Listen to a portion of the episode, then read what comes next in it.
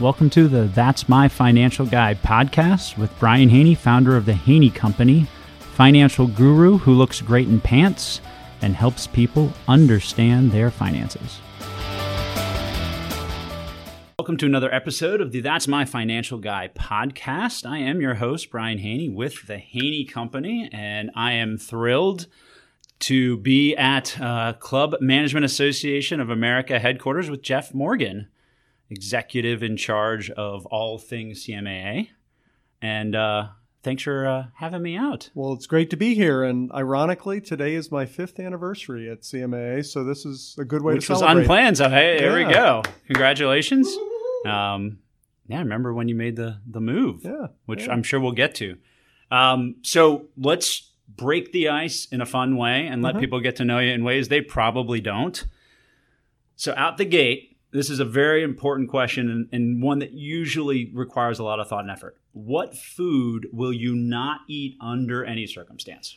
Well, I've been in Asia several times, and Okay. I've always avoided the hundred-year-old egg, but because it looks pretty disgusting. But I'd li- I'm going back next year, and I've convinced myself that I'm going to eat the hundred-year-old egg. So Limburger cheese I, Is now the I- number is, one? Is now the number one. Got it. Okay, that's I. We'll have to do an episode just on that experience, though. I think that sounds pretty awesome. Um, if you could be a superhero, what superpower would you want to have? Well, I think that I would have the best superpower ever, and that's instant karma. Ooh. So think about the fact that as you go through life, you see people doing good things and you see people doing bad things. yeah, And so with an instant karma, instant karma ability, they could actually get paid back for whether they're doing good or bad. And the world would be a much better place if people had instant karma. yeah, Im- immediate results Yep. based on Yeah, you're not picking what happens to them. And maybe somebody else would think it's good or bad, but you could throw instant karma on them and something would happen. I love it. Wow, that I'm gonna. I, we're gonna have that's. We're gonna rank these responses. I'm that to me is already my favorite. That's I fascinated by that um, because I always love to fly, but that sounds way more fun, especially when I'm driving around and I'm looking at. Yeah, Yeah. that, I would be Probably dangerous. more bad people than good It- It'd be, people. it'd right? be very dangerous for me to have, so I, I would not want that power. If you could have dinner with any famous person, uh, celebrity, doesn't matter, politician, who would you want to have dinner with?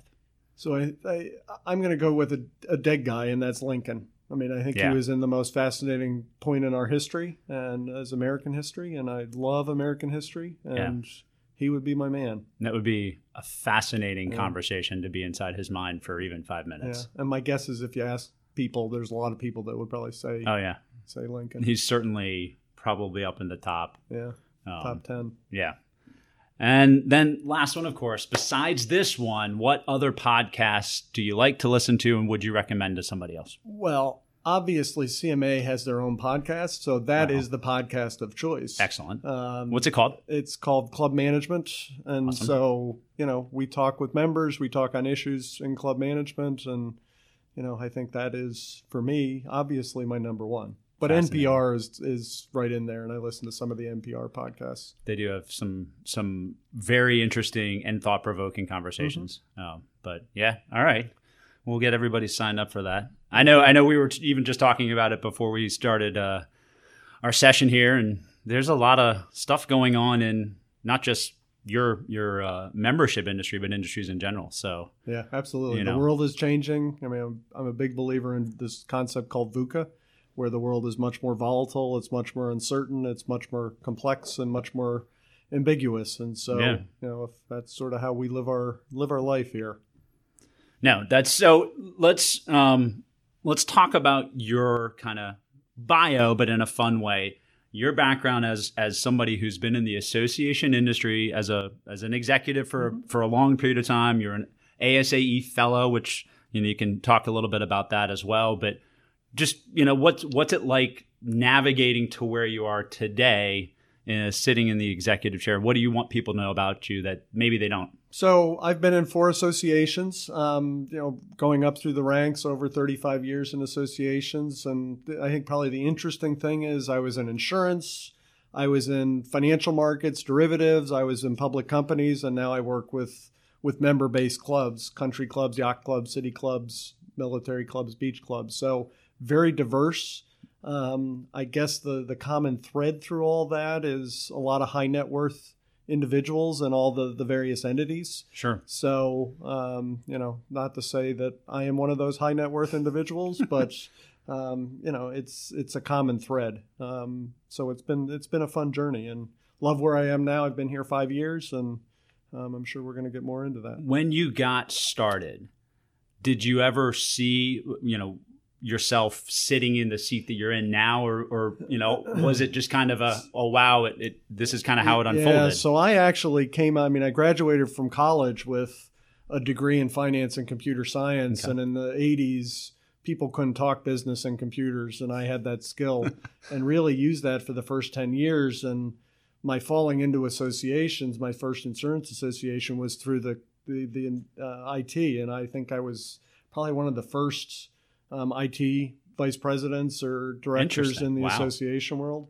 And from there, all the business skills kicked in, and I advanced up the ranks and left that first association as um, the chief operating officer or something similar. And um, the, the more I went up the ranks, the more I was like, at some point, I want to be the CEO in an association, and here I am.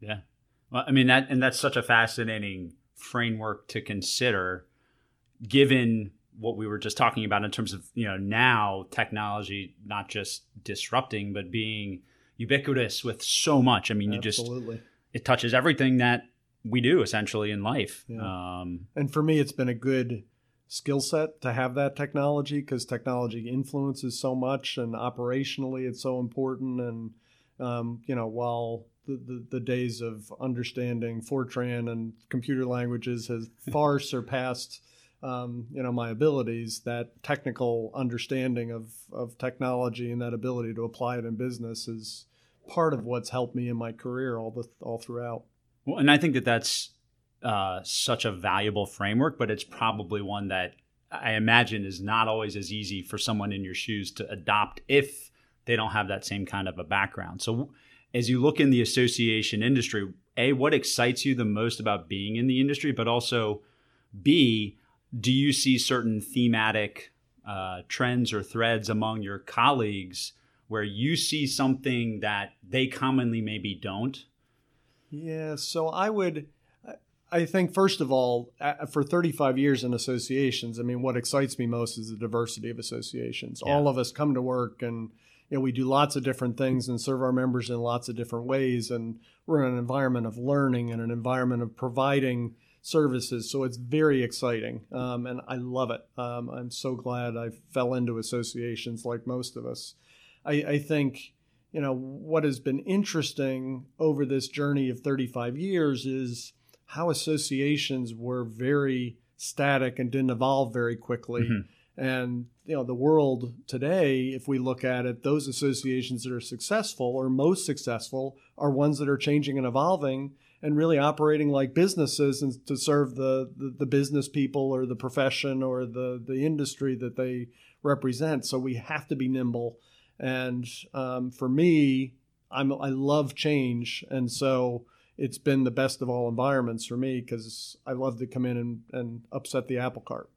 Well, and, and so, and you have a bit of a reputation in, in being experienced in, in maybe turning around organizations. So, can you talk about that type of a skill set? Because certainly there's there's a lot of different ways I'm sure an executive could come into a role, but you know, you've you've made hay coming in and taking organizations that were struggling or maybe even ready to fail and been able to bring them around. So, talk about that. How, how yeah. did you get to that place, and why does it also excite you so much? I, am not sure it was a planned. I mean, it wasn't a planned uh, decision, but it was something when you love change and you have that background of of technology, and I also have a very strong financial background. Um, it appealed to me, and mm-hmm. so I got into a couple organizations that were struggling and were not CMA sort of where I am now is um, you know was sort of the worst case or best case scenario depending on how you looked at it because they were ripe for change and yeah. you know financially they were were struggling and really everything they were doing they were struggling so the the advantage is for a lot of association execs they don't want to touch that Right. um, because it is it is fraught with danger. Um, but for me, I look at it and say, "Wow, I can go in there. The board is eager for change, so it's going to fit my Hmm. personality of wanting to change." And um, you know what makes me successful, or what my success is. You know, it, it's really um, a model of getting that inertia going to where you have to get some wins, and the more wins you get, the more change you can make, and the more evolution you can do, and suddenly everything is is humming. And so, you know, we got there very quickly at CMAA, and Yeah. it was largely um, because it was pretty easy easy for somebody as an outsider to come in with business skills and really look at it and say, you know, this is a business. While it is unique, um, because we deal with things, you know, private clubs or golf and food and beverage and uh, social activities and all of that. Ultimately, you're selling a product and service to members, and let's apply business skills to it. And when you pull yourself away and look at that 30,000 foot level from that 30,000 foot level, it really made sense what needed to be done. And the, the board was again eager for change, so you could just do stuff. So there wasn't that um, very uh, structured governance that said, "Oh, let's evaluate this and let's think Mhm. about this." It was like there was a fire burning. We had to make change. Sure. Well, and that's a great point to kind of let's talk a little bit about as you see um, either from some of your experiences with specific organizations and certainly maybe the broader you know association membership landscape at large what are some of the key indicators maybe that an organization is in trouble either whether it's resistant to change whether it's bored what you know what are some of the things that you've seen that are thematic that it would be good for someone to to be able to have a, a you know a perspective or look out for Yeah, I think a couple things. One is we so often look at our income statement and say revenues, expenses, are we making a profit? right And in an association world, while you know benchmarks say you should make three to five percent in profit, many associations don't, and that isn't necessarily a problem. So we need to look at the balance sheet, not the income statement, and really understand what are the assets. You know, and, and one of the ratios I love is that current ratio, current assets over Yeah. current liabilities, to say are we spending money before we even made it Hmm. and um, you know let's look at equity. Let's look at you know the rest of it to truly understand. So that understanding that financial understanding is important.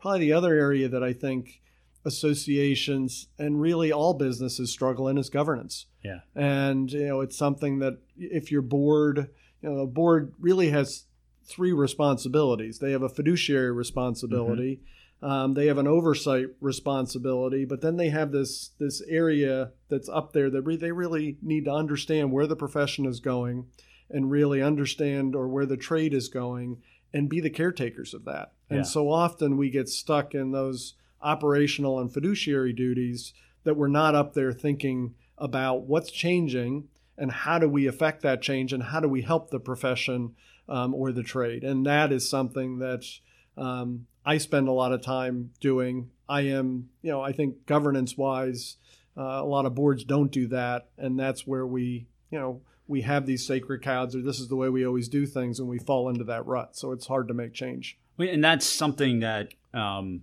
I know I've, I've I've had many conversations across the landscape on that particular type of let's call it a, a paradigm or a mentality where you have certain people in volunteer or board leadership and it's very hard for them to break out of the way that they see things especially when a lot of that is you know something that's been ingrained for decades in terms of experience and function.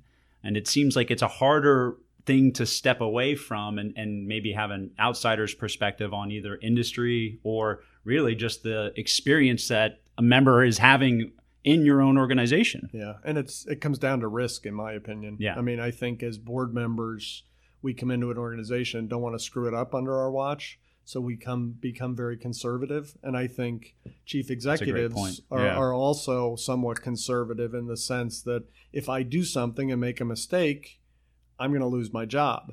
Yeah. And I mean, I've always looked at it that if I don't evolve, we're going to die. And, Yeah. and there's always that fire burning. And that's how that's the mindset I try to create with my staff. I want them to be entrepreneurial. so that we're always looking at how we can evolve. And I always want that fire burning. So coming into turnaround organizations just fits my personality and my management style because that fire is already burning, so I don't have to light it. And we just need to keep it lit. When and yeah, and that's you know certainly from maybe a board perspective, that would be one of the areas that you might encourage boards to have that more open mindedness or that you know someone mentioned in a in a presentation almost like the 12 angry men approach where there's got to be one person that's the dissenter or pointing you in the opposite direction but then you know you're able to still listen effectively. So you have yeah. you know not this just uniform it's it's you know we all think the same way and, and act the same way and behave the same way. That's probably not as healthy of a dynamic. Because you're talking about when you're coming in the atmosphere of the board synergizes with your skill set. Correct. You know, they are ready for what you have. Um, but I imagine, like like we identified, that that's probably a rarer situation than, it than is. you're finding. You know, and, and uh, you know, what I find today is there's actually more tools to create that. ASAE has these foresight factors Yeah. that are a, a, a packet of through the foundation of probably 50 to 70 things that are changing in the world that you can pick out and use for board conversations and strategic conversations. So there's a lot more tools now for from the association side for Yeah. us to act much more like businesses that didn't exist 30 years ago. So if there were, you know, if you were to lay out a, a few foundational, whether they be tools, resources, or just maybe, you know, information points to to provide to an organization to try to um, help them make changes or maybe equip them better to see change. What what would some of those? What would you point so, somebody so to? nimble governance is, is one. Um, always looking at trends, always looking ahead. You need to manage your portfolio of services and what you offer, but you need to be looking ahead and saying what's changing. How do we, you know, you don't wait wait until it's broken to fix it. You try to break it yourselves and evolve to the next thing. Sure. Um, so those are a couple skill sets. You need to have um, people in your organization that have some solid financial background, um, some good marketing background, some good insight into the membership. Um, understand why members. You need to understand why members join your organization, or why you know what type of members are they? Are they active members? Are they checkbook members? And everything in between, and understand what they're you know what why they're they're joining. But ultimately, I believe that we're here to solve members' problems. If you look at the history of associations, associations come together even today because people have a commonality of problems or a commonality of interests Yeah. and they want to help each other. So that's why we're here. We're here to help each other. So I'm when I'm out on the road and I spend a lot of time with my members, one of the things I'm always asking them is what are your problems? You know, what's what what do you struggle with? What keeps you awake at night? And I listen to all that and that's what I take back and that's what we try to solve. I think that that's such a great point too. The the opportunity to understand the industry that's being represented, not just the member organization relationship, because in the financial industry like I'm in, I know I've had this conversation many times with several of the membership organizations I'm a part of in terms of how can the association maybe be front and center at representing industry trends or tackling industry issues, not just you know those that are specific to the people that have already said yes and are already members but really more how can you be a force for an industry that would even attract people that may not even have you on their radar because you're able to kind of take charge and uh, you know stem certain tides that may be acting against the industry Yeah. um, but that's hard Yeah. yeah that's certainly a hard position to be in it, it is hard. I mean, the, the the cool thing about associations are that people, you know, your members are volunteers, and therefore, you know, they want you to be successful because that makes them successful. So Yeah. that is our secret sauce, and we need to make sure that that we use that to the maximum that we can. what ways do you find um, that have been maybe effective at listening strategically to an industry? Are there any?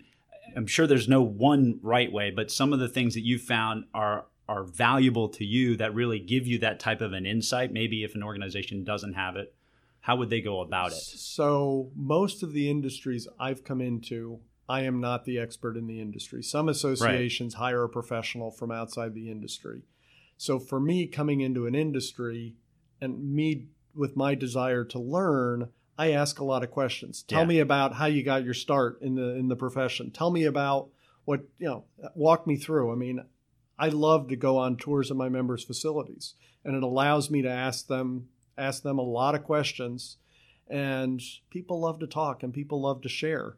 And the more they share, and the more I hear, you start seeing the the common elements bubble to the top. So I think that that innate curiosity is so key for for not only a CEO but all your staff Sure. Um, because your members are what makes you tick, and so you want to you know you want to get close to them. And in a couple episodes previously, there was the theme of storytelling, right? The mm-hmm. power of storytelling, how it's, you know, really almost part of human nature throughout history and, you know, maybe the oldest form of communication. And so, do you see that that um, appetite, like you described, as being a very valuable tool to try to, you know, not just hear the stories, but then also tell that same story out into the into the market. and well, the landscape. story that that I tell, I mean, I'm an evangelist for the association. That's a great word for profession. evangelist. Love it. and you know i'm when i get invited to speak at a chapter or i'm on stage at conference i'm telling the story of where we're going as an organization that affects them and where we're going as a profession Yeah. through my eyes. So um, you know it is that storytelling is key and i've i've seen folks that are much better storytellers than i but i think that storytelling element is important in what we do. Um, when i write my blog every month or i'm i'm doing my reports to the board it is it is a story. Um, and that that story comes easily off your lips as opposed to reporting facts and figures because it's a story of change and evolution Yeah. I want to go back to um, things that are maybe a little bit easier to, to see from a granular standpoint in terms of what indicators or um, elements that, if you were from the outside looking in, could point to to say, hey, this these are common factors that might indicate you're in trouble as an organization. Certainly financially is maybe, or maybe you know you have one revenue stream and Yep, you yep, don't have the so Yep. So a couple, you know, we've we've talked about ratios and some other things, but a couple other points that I would look at is salaries. Okay. Um, you know, in associations, about a third, give or take, you know, is is the right cost for salaries. Um, so that is important. I'm a big believer in looking at benchmarks. You know, the industry shares information, and we all know what benchmarks are out there. So salaries is one I look at.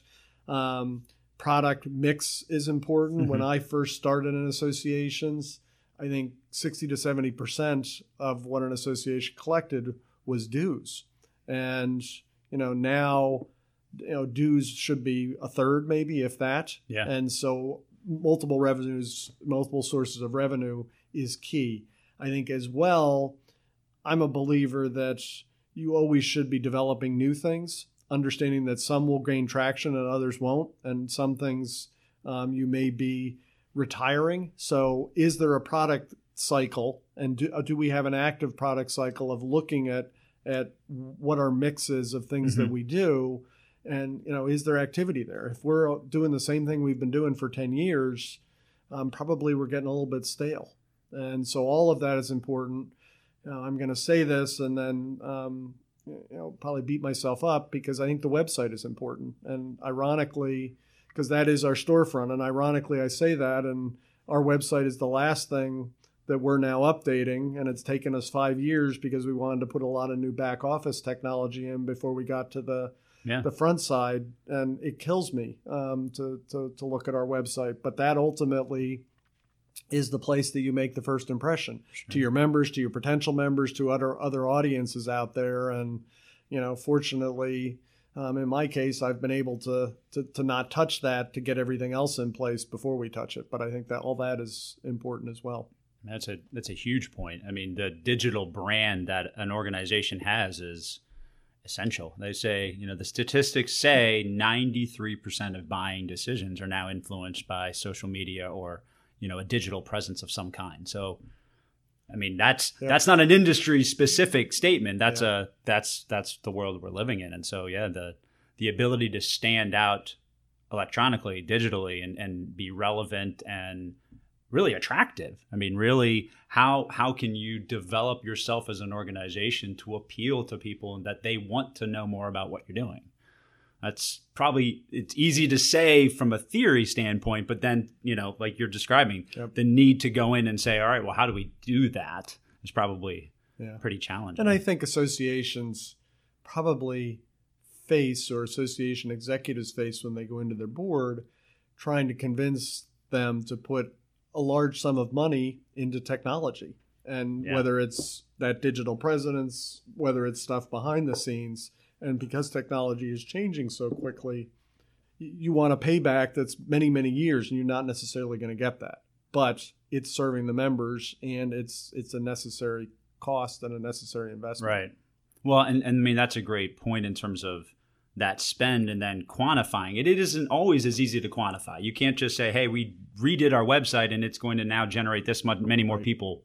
From a membership standpoint, it's not that cause and effect. Yeah, I mean, in our case, um, you know, we don't. Uh, you know, people that come into the industry know they need to belong to us. So our website focus is really about being that home for information for them, and you know, we, we don't do a great job with it, and it's something that, that we're going to change over this next year.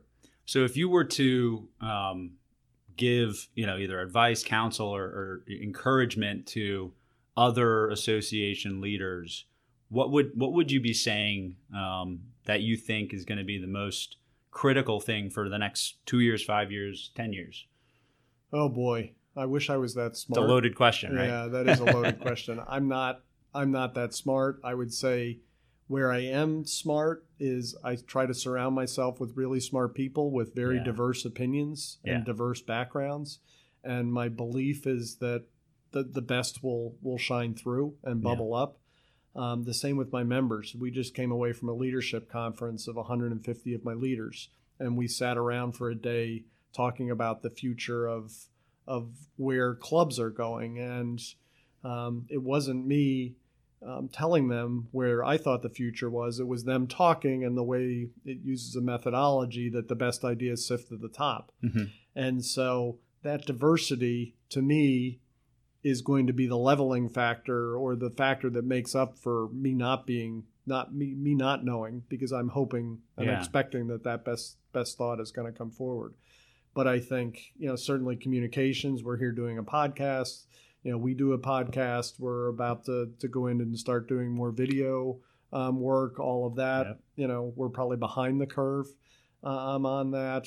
I think you know we struggle and look at learning and you know the challenge of going to, to long conferences of multiple days versus um, education in short bits Yeah. um, and so that is an area that we continue to look at making sure we cover all the bases Mhm. and not putting all our eggs in one basket. You know, social media um, is important. You know, we um, use the social media channels and share, and members share. You know, I have a presence out there because I think it's important for, for folks to, to see what I'm doing.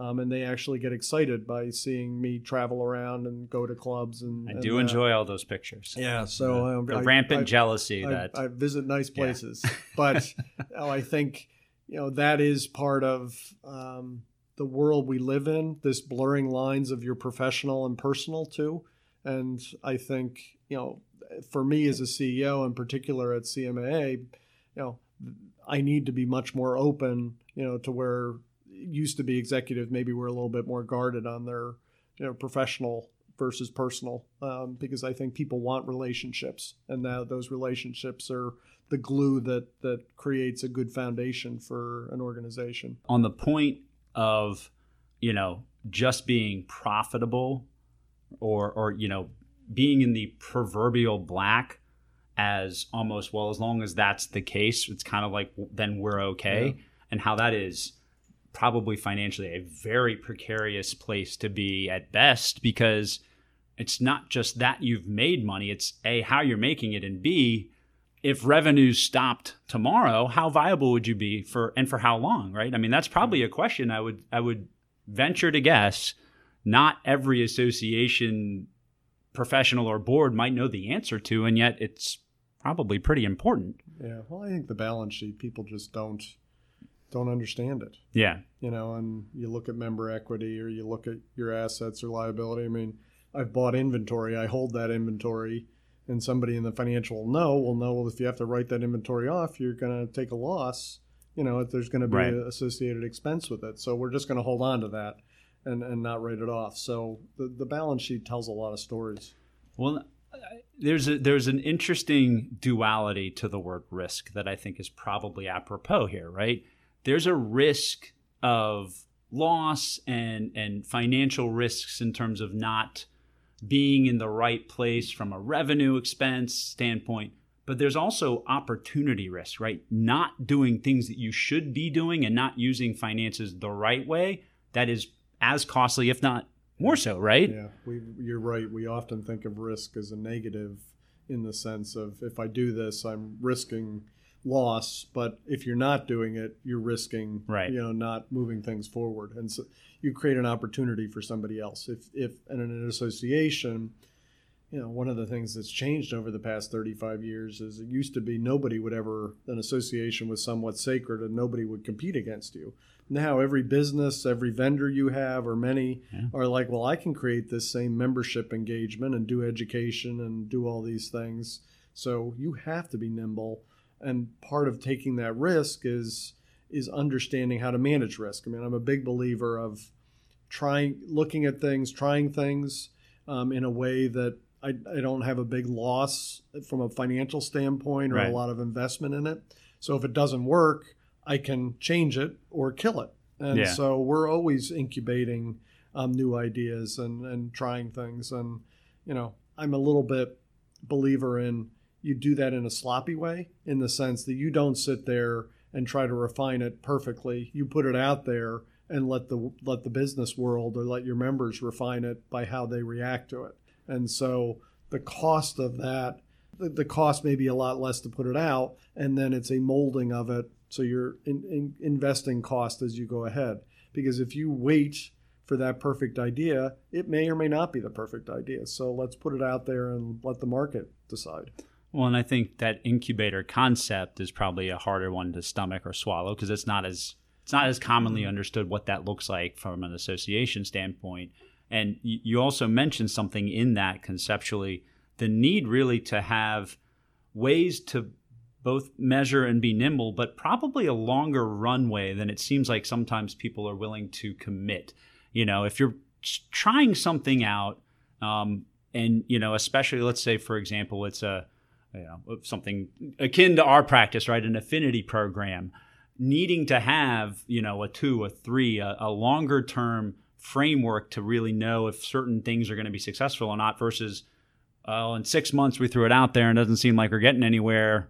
It's clearly not effective, right? I know that there's probably some you know art and science to figuring out what the appropriate runway is, but would you say that there are probably a lot of scenarios where an association might shortchange itself by not waiting long enough to let the market do what it and respond? Yeah, I- would say that I think boards and association staff are too conservative generally. Right. And therefore, they're looking to be perfect because our money is tight in an association and um, perfection isn't necessarily going to be success.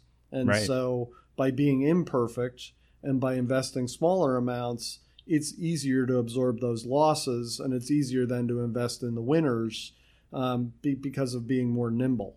And I don't, you know, there's certain ideas, you know, we spend more time with our board talking about um, challenges and leave staff to sort of be those implementers. And while we do work of, of using our membership and leadership to help us look at solutions, the implementation um, is on staff. So we're not out there saying, here's the, the three or five ideas that we're asking you to to approve. We're going out and doing them and then seeing what the reaction is. And that's just part of sort of the culture here. It's part of that coming out of a turnaround situation and the board having the confidence that's, you know, of the management team and understanding they're not, you know, somebody used to, somebody has said to me that a board's job is eyes on and hands off. Um, they should be looking and watching and having their eyes on everything, but they shouldn't have their hands on everything. And if, as staff, if we give them the ability to get their hands on stuff, um, they're going to naturally go there because many of our, our board members are operational mi- mindset, so that's what they love. And you need to keep them up in the, the strategic and, and area. Well, and your own professional story is a great example as to why it's really important organizationally to empower people because you never know where that great idea or where that next great thing is going to come from. And if you're too constrained and maybe too boxed in in the way that you're approaching things, you may not find that or give people the opportunity to thrive, right? Well, and I mentioned earlier, I'm, I'm a big believer in staff being entrepreneurs. Yeah. Um, that they, and I'm a big believer in diversity, and I'm a big believer that I don't know ever, any everything. And so the more we have thought, and therefore the flatter the organization is to where everybody can put their thoughts in, um, the better things that are going to come out of it. I will tell you that um, ideas come up and I cringe. Um, and, uh, you know, ultimately I have the final word, but I try to, to, to not go there and let's see what happens with some of these ideas. And, you know, some are good and some aren't. And as well as people are in different stages of their careers. So um, the way you learn is to make mistakes. And I'm um, a believer that we need to you know, part of our job as executives, whether it's in business or associations, is to be mentors and to, to allow people to to make mistakes in their own smaller way to where it doesn't create huge impacts to the association as opposed to, to, to me sitting and saying, oh, that'll never work. We can't do that. You know, you need to, different ideas, you know, have a time where they can blossom and we need to try that. And also, you know, to recognize too that mistake doesn't equal failure. Correct. Sometimes it does, but more often than not, it just means you know we we're maybe headed in the right direction, but we need to pivot. Yep. And allowing people to feel comfortable enough to make a mistake is pretty important. Yeah, and you know, we live on a, in associations as we're teaching and we're professional development is important and learning is important. So we need to be we need to live by what we what we preach. Yeah. If you were to uh, give advice to an organization that might think that they're concerned they're heading in the wrong direction or um, maybe you know semi on fire you know where there's smoke there is fire that kind of thing what kind of steps or advice would you tell an organization you know to take or consider taking that could help maybe turn the tide so I think we've talked about some of these, you know, looking at your financials and having a good financial understanding, looking at your product yep. mix, understanding your product mix, um, looking at your staff. You know, I, I would say that's you know, is it healthy to have everybody be a, a staff member of an organization for 30 years? Um, probably not. You're wow. not getting that new thinking in. You're not getting that diversity of thinking in. So, do we have a breadth of people with different years of experience um, hmm. working in our association? I mean, I have uh, folks here that have been here 35 years. I have folks here that have been here just a couple years. And so, those people that are 35 years have as much value as um, the folks that were here two years. And so, earlier we talked about mentoring, and there's mentoring up and mentoring down. And yeah. again, that diversity brings success. So, um, that's another thing to look at. I think looking at sort of the some of the key benchmark ratios we mentioned earlier, yeah. staffing and what that salary cost is. Is it in the the low thirty percent? Um, if not, why is it why is it not? I, I think understanding, you know, some things like, and you know, some of my peers may vehemently disagree with me, but if I have, um, you know, a ten million dollar investment portfolio am I banking on the, the interest and the returns from that to run my operation? I think that's a dangerous sign. Yeah. Um, I think you know that money should be used for investment purposes in the association for for new projects. But if I'm thinking that's a revenue source, um, that's a big red flag in my opinion because it, it tells me that you know we, we we can't live off you know our means, and so therefore we have to make we have to keep that as part of our our calculation. So things like that are are some a little bit of areas that I would look at. Yeah, and obviously, you know, they they they could always bring somebody like you in as well. It wouldn't hurt. Well, the, they certainly could. Not but, that you're looking, but I love it here. Yeah. All right. Um, last thing, just in general, any shout outs among the uh, the association community you want to make, and any you know any any ASAE fellows you want to acknowledge, or any Sure. relationships, or So ironically, I mean, coming into the association, Doug Culkin um, was somebody who was a mentor to me. Um, I came in, I think earlier I told you, as a as sort of focused on information technology, and ultimately left as the number two. Doug was a C, the CEO largely for that. I would say other people that have been important. Your dad um, is is somebody who's been a partner, um, not only Yeah. in the business side but also um, the personal side as I've, I've grown in, in association management. So those are, are key. My my ASAE fellows group, um, I've been a fellow for almost 20 years, and we all need to network, and we all need to have a group of people that we can go to to bounce ideas off of, or if we get into trouble and say, "Help me with this." And for me, that that core fellows group, those that go to the retreat every year, those that um, are very active, are really my um, you know my group um, that that I leverage. And while I go to a lot of other networking groups, that's the group I come back to if I have a problem. And so I think um, you know we all need that network, um, Mhm. that inner circle, that kitchen cabinet, if you will, um, that we can rely on. And you know it should be people that are come from different walks of life with different diversity. And so surrounding myself with that has has helped my career. Uh, so so those are some shout outs. That's awesome.